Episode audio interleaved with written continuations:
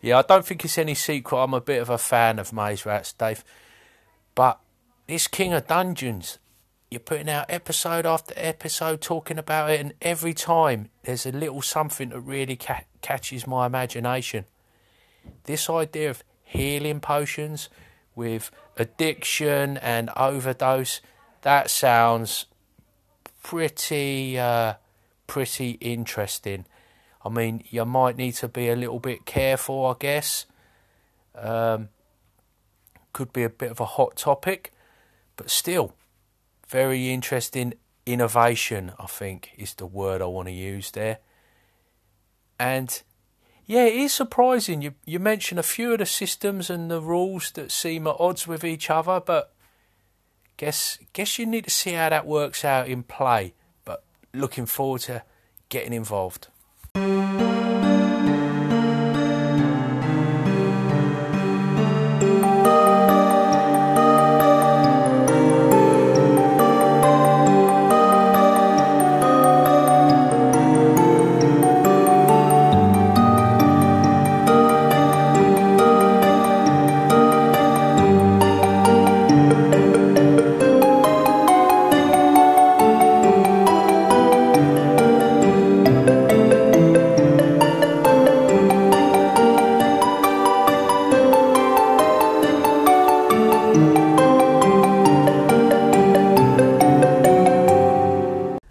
Dave.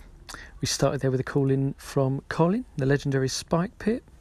We've been extolling some of the virtues of maze rats in earlier episodes, and Colin, it's very good to hear that you're excited about our upcoming foray into King of Dungeons. Alright, so I finished my King of Dungeons reviews, but I'm not finished with King of Dungeons yet because I'm now excited about getting a campaign started or the beginnings of a campaign. I think I've got a group together for a roll, few Roll20 sessions uh, online. So now I'm thinking about what I want to do in terms of setting and available player cultures. I think I'm going to stay quite close to the implied setting for King of Dungeons. As I say, there isn't really much in the way of world information. What Baz gives you is a very particular campaign structure around the guilds. And then the idea is that this structure will fit into pretty much whatever setting or game world you want, uh, providing you're happy to accommodate that core conceit that adventuring parties are a reality in the setting, they have rivalries with each other, and, and can over time become really quite um, significant entities in the game world. Uh, but as I've said before, King of Dungeons really is written with the assumption that experienced GMs are going to start tweaking a setting as soon as they get it and may well have their own in house setting or be looking to do a kind of kit bash with their favourite fantasy world. Uh, so he just doesn't waste any time giving you that there are some nice elements that I really like. Um, so, firearms are just a given. As I've said before, weapons are treated in such an abstract way that really you don't need any complex firearms rules. So, if you want muskets and pistols, they're already there. Uh, Baz makes mention of them. I really like that because I, 13th Age, didn't do weapons in quite such an abstract way and didn't have firearms as standard. And I mucked around with a few different possibilities for doing firearms. But I just like the fact that, that um, Baz happily hand waves any of the stuff to do with reloading. Um, I mean, any, any, any tweaks you want around firearms, you're free, of course, to add as as narrative elements of your of your game world. But I'm going to jump off from that inclusion of firearms and say that the the setting where I want to run King of Dungeons is going to be an industrial revolution setting. I want at least the, the characters to start off in a smog filled industrial city uh, with an almost Victorian flavour, I think. So I'm going to be influenced a bit there by some of the Assassin's Creed computer games. I'm thinking of the one, I can't remember the name of them. There's one set in sort of Victorian London. There's another one, I think it's Rogue, that has a Gangs of New York type feel. And I think that'll be a really nice and distinctive kind of flavour other things which I'm gonna I'm gonna cite as influences. Um, Baz mentioned Scott Lynch's Gentleman Bastards series as an influence for King of Dungeons. Jeff, definitely there will be a, a little bit of that in there. I'm also thinking a little bit of Lankhmar will probably be in there. And then some other video game franchises that I really like are Thief and Dishonored, which both have a kind of uh, firearms and swords type feel. Actually, Thief doesn't have any firearms. It doesn't have a Victorian setting. It's more of a sort of 1920s, 30s setting. In some of the technology, but then it's it's deliberately regressive in terms of available available weapons. Uh, but I like that something a little bit, um, maybe a little bit anachronistic in terms of your regular fantasy setting. So I'm bringing it up to uh, an industrial revolution type time frame, um, and then I'm going to have probably two fantastical technologies. So I'm going to have a, a, a heavy sort of clockwork flavour, and I'm going to say that clockwork is an ancient technology in this setting which is being rediscovered, and it's partly the the rediscovery of this ancient technology which is making possible this industrial revolution. Um, but that will that will um, make way for all sorts of just sort of massive scale. I'm imagining massive scale factories with fantastically large gears and machinery for the for the characters to get uh, to get into trouble in amongst. Um, and then I'm going to have another ancient technology, uh, and this is ripped straight from uh, Lynch's Gentleman Bastards series. I'm going to refer to elves in the setting, but there are no elves anymore. Elves are uh, an ancient lost race uh, who are responsible for having built the various fantastical ruins from Moon Silver and having left these very strange uh, magical artifacts, uh, but they no longer exist, so they're known only by their legacy.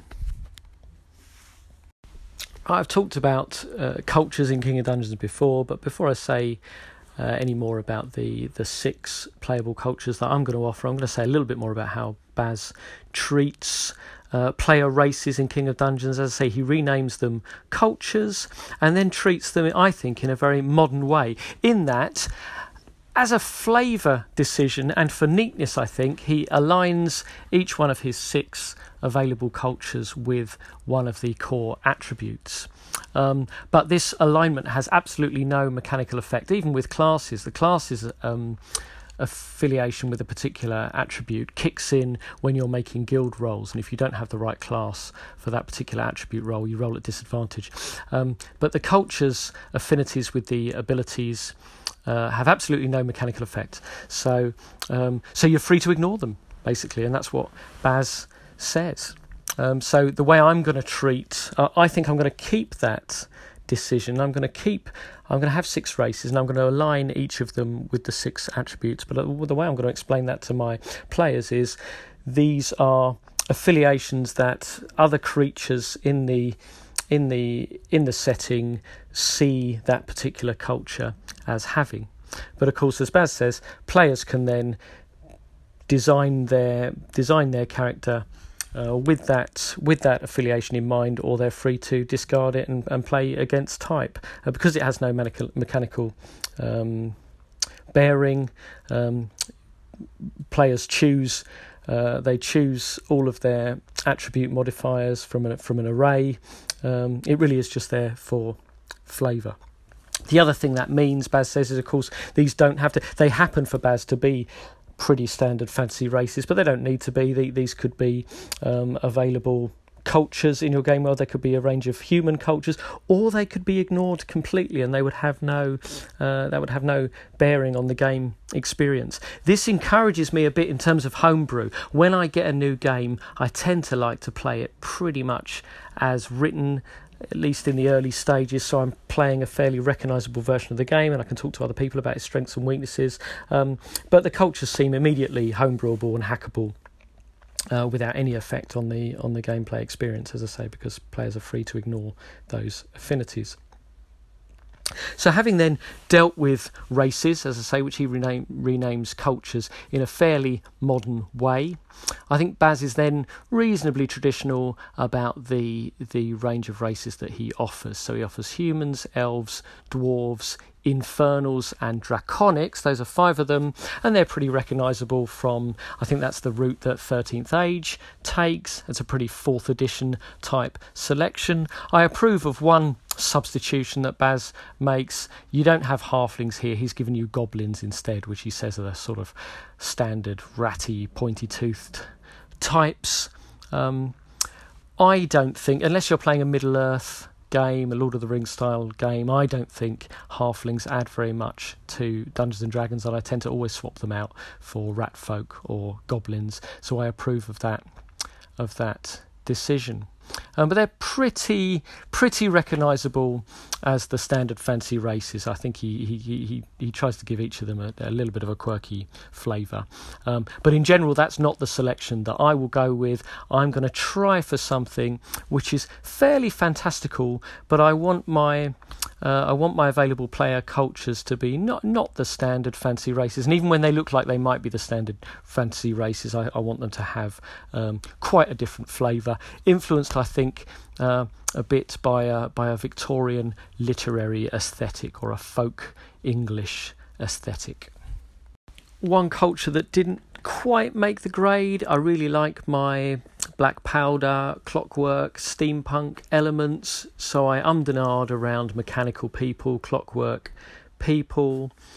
Um, I think these are going to be rare antagonists and NPCs in the setting, so they will exist, but they won't be available as player cultures. If the players um, really, really want to play uh, a clockwork or mechanical person, then fine. As I say, they, it, it doesn't have that much. Um, bearing in terms of the rules, so I'll allow that. But definitely, I would be thinking maybe less in terms of Warforged and more in terms of of Tik-Tok from the Return Return to Oz. I really like the way that Shadow the Demon Lord dealt with clockwork or mechanical people. I think they actually have inaccessible keys somewhere on their person which are prone to winding down at critical points. But uh, Clockwork People nearly made the grade. They will be in the world, but they won't be a starting player culture. All right, so starting with the culture that I've loosely aligned with strength, the Sovereign's capital, this this huge industrial city where I'm going to start the campaign uh, is a significant naval power and stretches all the way to the sea. So I want an aquatic culture. Don't really want merfolk or sea elves. So what I've gone with is crab folk or barnacles, as I'm going to alternatively call them. And these are ripped straight from. Um, a race called the Kraken, unfortunately named, I think, um, in the Savage Worlds 50 Fathoms setting. Shane Lacey Hensley even says in his introduction that 50 Fathoms was pretty much invented after a viewing of uh, Pirates of the Caribbean. So you're thinking the second Pirates of the Caribbean film, Bill Nighy's uh, Davy Jones character with the tentacled face and the sort of barnacles growing and the, and the clawed hands. Uh, those are the crab folk uh, the first of my available player races. And I'm offering them as a sort of sturdy, stoic, dryly witty culture. Renowned, as I say, for their strength, but players can, can, can, can choose attributes against type if they wish.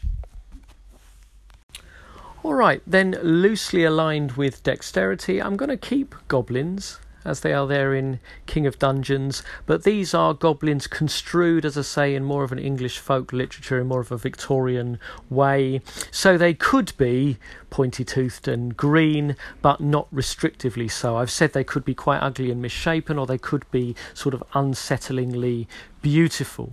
What defines goblins in this setting is that they are a, a quite diverse culture who collectively claim some sort of descent from the ancient or alien uh, race of elves um, that left their legacy in these in these uh, exotic ruins and magical artifacts across the landscape. So they may be um, generally mistrusted in the setting for their sort of um, magical aura and their association with magic. So I think that gives that gives players that choose the goblin culture quite a bit of range in how they want to construe the appearance and bearing and preoccupations of their character. Um, they can go for your pointy eared, pointy toothed, little green people, or they could go for something that might be um, approaching some of the wilder elves of other settings. Alternative names for goblins will be imps or fae. As I say, in general, they will not be inclined to be trusted. Loosely affiliated with Constitution, I am going for satyrs, and I don't think satyrs are widely enough used in in fantasy games. They're they're they're a much bigger part of um, certainly of folk fantasy literature than they're given credit for. Clark Ashton Smith has a really quite horrific story about a satyr. Um, so, yes, so the satyrs are, are pushed out of the woodland groves by the encroachment of civilization. I'm saying that they are sort of bristling with savage energy. Um, so they are passionate, they are artistic, they are energetic, um, and they are generally affiliated with Constitution. Affiliated loosely with intelligence, I am going for gnomes, but these will not be the familiar small race these will be, uh, they're not particularly small, they are creatures of rock. So they are creatures, we don't exactly know how gnomes are born, they spring from the rock, they are long lived, uh, and they have a rock like appearance. So they're more like um, earth elementals than, than the small race that they've become. Uh, known as in Dungeons and Dragons, and I think that's more fitting, as I say, with this folk English or Victorian aesthetic that I'm going for. Alright, and then I'm going to have rat folk because I just love rat folk and they often make their way into my homebrew settings. They're a little bit of a carryover from Lankhmar as well into this setting. And I'm going for something different with these rat folk. They're not Skaven type rat folk. They will be regarded by the other cultures as filthy and smelly, but they are going for um, a kind of wounded dignity. So the rat folk in this campaign remember when their culture once ruled the world and they long for these days again. And they really are pushing for um, dignity and high standards of etiquette. And I'm really enjoying the idea that there'll be this tension between the way that the, the rat folk see themselves as these inheritors of a noble legacy and the way that other cultures will still tend to turn their noses up at them. The rat folk are loosely affiliated with wisdom. I was thinking there about whiskers, really. I like the idea of the rat folk having a, a, a quite advanced scent culture and being empathetic as a result. I am denied with swapping the affiliations between goblins, dexterity, and wisdom, between goblins and rat folk, but it doesn't really matter because these affiliations are loose and suggestive only. Finishing them with humans, which Baz affiliates, I think, unusually with charisma.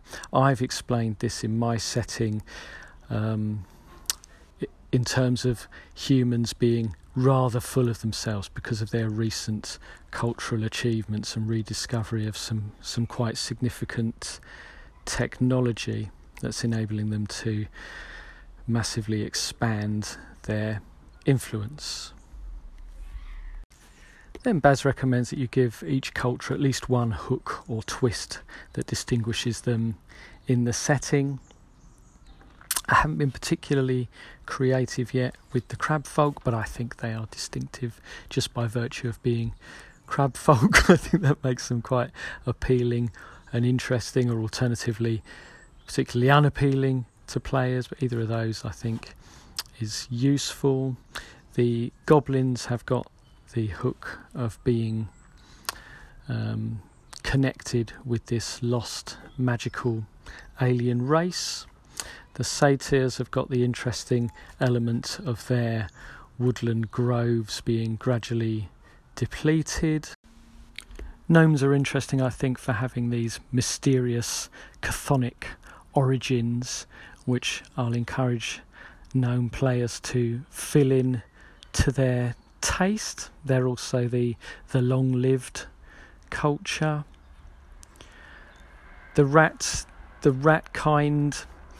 Um, I've given the twist that you know whether the players sign up to this or not, they will be aware of the fact that the rat kind living in the deep ways are just waiting for their chance to strike and reclaim um, their ancient right over the surface world. This links them a little bit with the Skaven and pulls in a few a few threads from Lankhmar, And then the humans I've decided that humans uniquely in my setting are subject to the lure of the Leviathan, which is this ancient sleeping entity which the players may decide is important to the aims of their guild or may not.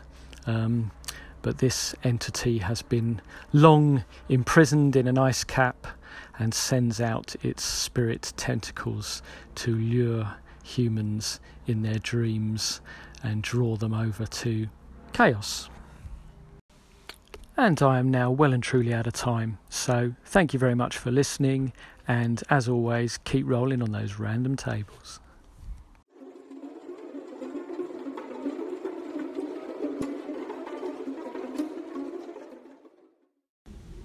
You may have noticed this episode had a different theme tune. You'll also notice that some of my episodes from now are going to be marked as 13 Thieves. That's the name of my King of Dungeons campaign, and these will be episodes that will focus either on planning and the setting or on reporting play.